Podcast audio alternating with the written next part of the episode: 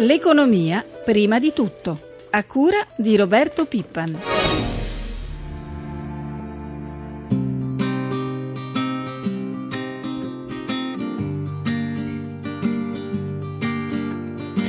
Giovedì 17 aprile 2014, 7.40, buongiorno da Vittorio Cota. Dunque il governo accelera il pagamento di ulteriori 13 miliardi di debiti della pubblica amministrazione verso le imprese, ma fa slittare il rapporto debito-PIL 2014 al, e quindi il pareggio di bilancio al 2016. Comunicazione all'Europa inviata, risposta arrivata. Intanto l'esecutivo domani Uh, lavorerà e metterà a punto il decreto per uh, mettere in busta paga da maggio 80 euro al mese per i redditi meno alti. Lo abbiamo sentito all'Italia, siamo sempre in attesa della fatidica lettera degli emiri di Etihad. Sarebbe in un cassetto e verrebbe tirata fuori, forse solo dopo Pasqua, nonostante le assicurazioni del ministro Lupi. Questo ritardo comunque preoccupa i sindacati che restano in allerta sul tema esuberi. Sul fronte macro, giornata senza dati importanti, dalla Germania i prezzi alla produzione, dagli Stati Uniti le richieste di sussidio e l'indice Philadelphia della Fed. Per l'Italia invece è importante domani perché sono attesi i dati molto molto importanti scusate la ripetizione, su fatturato e ordinativi dell'industria a marzo e poi le retribuzioni contrattuali. È il direttore esecutivo per l'Italia del Fondo Monetario Internazionale, dirigente del Dipartimento del Tesoro del Ministero dell'Economia, consigliere economico del ministro Padoa Schioppa, ha lavorato come economista alla Commissione europea dove si è occupato della riforma del patto di stabilità. Buongiorno e grazie di essere con noi ad Andrea Montanino da Washington. Buongiorno a lei e radioascoltatori. Allora, l'Italia, secondo il fondo, dovrebbe archiviare il 2014 con un rapporto deficit-PIL al 2,7%, mentre per il 2015 il dato dovrebbe essere all'1,8%. Si tratta di prospettive in peggioramento rispetto al precedente report, dove il rapporto era visto al 2,1%. Però sono dati in linea con quanto contenuto nel DEF, che stima il deficit PIL al 2,6 per l'anno in corso e all'1,8 per il successivo. Le domando, dottor Montanino, come mai questa vostra valutazione e qual è il vostro giudizio complessivo sul DEF appena presentato? Se parliamo di conti pubblici, eh, direi che le previsioni del fondo sono assolutamente in linea con quelle del governo italiano, ci possono essere delle discrepanze dovute anche al fatto che il Fondo monetario ha una stima sulla crescita leggermente più bassa di quella del governo. Va detto che questi però sono numeri tra i migliori tra i paesi europei, sostanzialmente la Germania è l'unico paese che ha un deficit tra i grandi paesi più basso del nostro, la Francia è ampiamente sopra il 3%, la Spagna è vicino al 6% come previsioni per quest'anno, il Regno Unito sta sopra il 5%. Quindi diciamo il 2,7 stimato per il 2014 e l'1,8 che noi stimiamo per il 2015 sono numeri direi soddisfacenti per noi italiani. La Grecia è tornata sui mercati internazionali dei bond. Che tipo di segnale è? Lei si occupa anche della Grecia, giusto, oltre che dell'Italia? Sì, io rappresento anche la Grecia qui al Fondo Monetario, ma il segnale è un segnale positivo e indica una generalizzata fiducia sull'Europa. I tassi sui titoli di Stato sono bassi dovunque in Europa, sono ai record in termini di, punto, di valori bassi per l'Italia. Il fatto che la Grecia si sia affacciata sui mercati è positivo, ma non significa che la Grecia è fuori dai suoi problemi. Ecco, infatti, a che punto è a vostro giudizio nei suoi problemi, appunto?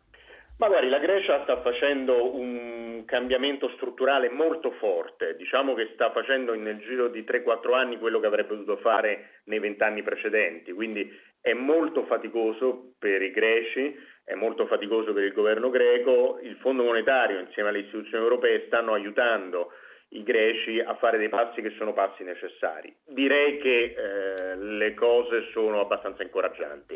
Per la zona euro è in agguato la trappola della bassa crescita e quindi eh, della deflazione?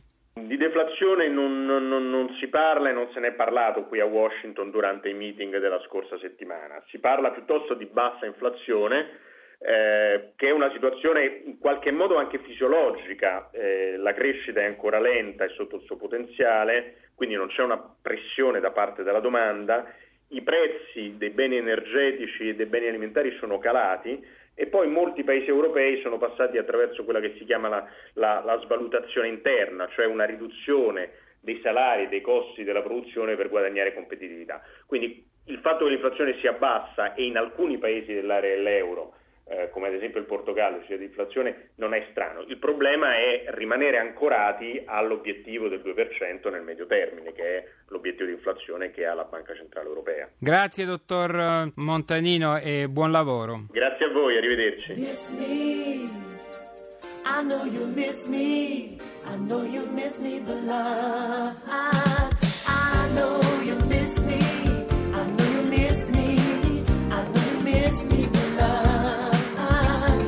Ed abbiamo con noi adesso il presidente di Confcommercio Carlo Sangalli. Buongiorno presidente. Buongiorno a lei. Cosa emerge da questa ricerca Confcommercio Censis che avete presentato ieri? Ma guardi, da questo rapporto Censis Confcommercio sostanzialmente eh, vengono fuori tre dati. Il primo, che siamo di fronte ad una ripresa che è ancora troppo timida, fragile, incerta e che di conseguenza, e questo è il secondo eh, dato, le eh, famiglie sono costrette a ridurre ancora i consumi, rinunciando a molte spese o rinviando le spese a tempi migliori. Il terzo dato è che l'annuncio delle riforme del governo Renzi ha dato mh, una vera e propria scossa al clima di fiducia e per la prima volta da tre anni a questa parte gli ottimisti hanno superato i pessimisti. Quindi voi vedete come Confcommercio una ripresa dei consumi all'orizzonte, la intravedete o siamo ancora nel tunnel? No, guardi, purtroppo per quanto riguarda i consumi, allo stato attuale non vediamo una ripresa, anzi il nostro ufficio studi, nell'ipotesi che le riforme annunciate non diventino realtà come noi tutti ci auguriamo, ci dice in maniera molto chiara che per quanto riguarda i consumi quest'anno siamo fermi allo zero. Dal, um, dal, report, dall'analisi, emerge anche la maggiore preoccupazione delle famiglie italiane. Qual è? È certamente il lavoro, è quello di non perdere il lavoro. Peraltro, peraltro noi abbiamo anche più volte sostenuto che, insomma, eh, in sintesi, ecco, la dico così, c'è una gran voglia di ripartire che va immediatamente sostenuta. E allora il governo Renzi dispone di un importante capitale di fiducia che deve certamente essere sostenuto e valorizzato, realizzando quella ricerca che peraltro noi portiamo avanti da parecchio tempo, che è più eh, riforma, più eh, eh, lavoro, meno tasse e meno spesa pubblica. Grazie al Presidente Sangalli e vi ricordo il nostro numero per i vostri messaggi 335 699 29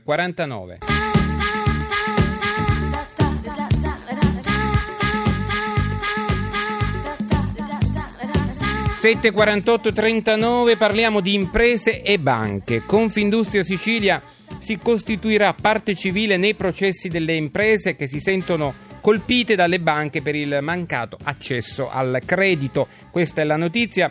Ci facciamo spiegare qualcosa di più dal presidente di Confindustria Sicilia, Antonello Montante, che saluto e ringrazio di essere con noi. Buongiorno Presidente. Eh, buongiorno a lei. Cos'è una dichiarazione di guerra alle banche? Ma no, assolutamente no, nessun contrasto con le banche, anzi eh, noi con le, mh, mm, con le, banche vogliamo avere sempre un rapporto di partenariato importante e naturalmente c'è una novità, no? sembra quasi l'uovo di Colombo, ma abbiamo istituito presso Confindustria Sicilia un, un ufficio legale eh, che si occuperà di tutte quelle pratiche in qualche maniera in difficoltà con il sistema bancario perché questo è emerso dopo una consultazione dei saggi del sistema di Confindustria Sicilia dove le imprese muoiono o hanno difficoltà a resistere sul mercato pur avendo molte commesse e molti crediti vantati da parte dei loro clienti.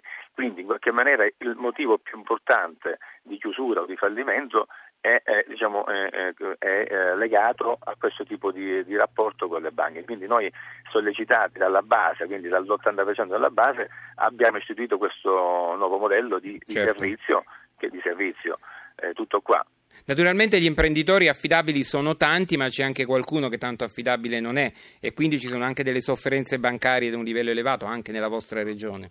No, non, c'è, non, c'è, dubbio assolutamente, le banche fanno le banche, noi facciamo i clienti, quindi in qualche maniera ci rendiamo conto che le banche devono erogare un servizio, er- erogano forniture in denaro e il cliente deve essere assolutamente solvibile.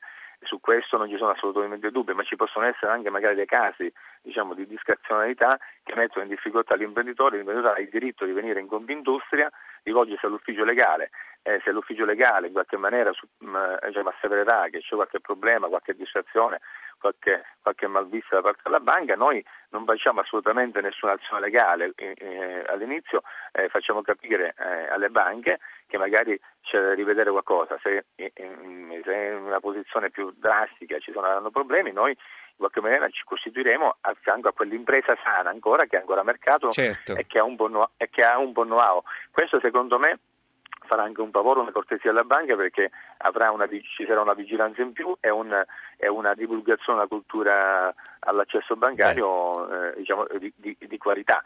Questo nasce tutto oggi, come lei sa, eh, perché eh, il Ministero dell'Economia e delle Finanze ha mandato il decreto del 20 febbraio 2014 del rating di legalità. Certo. Chi ottiene il rating Bene. di legalità può aver ridotto i costi del denaro, può aver, può aver ridotto i tempi di istruttoria e le condizioni, E quindi le condizioni economiche. Io ringrazio il presidente di Confindustria Sicilia Antonello Montante.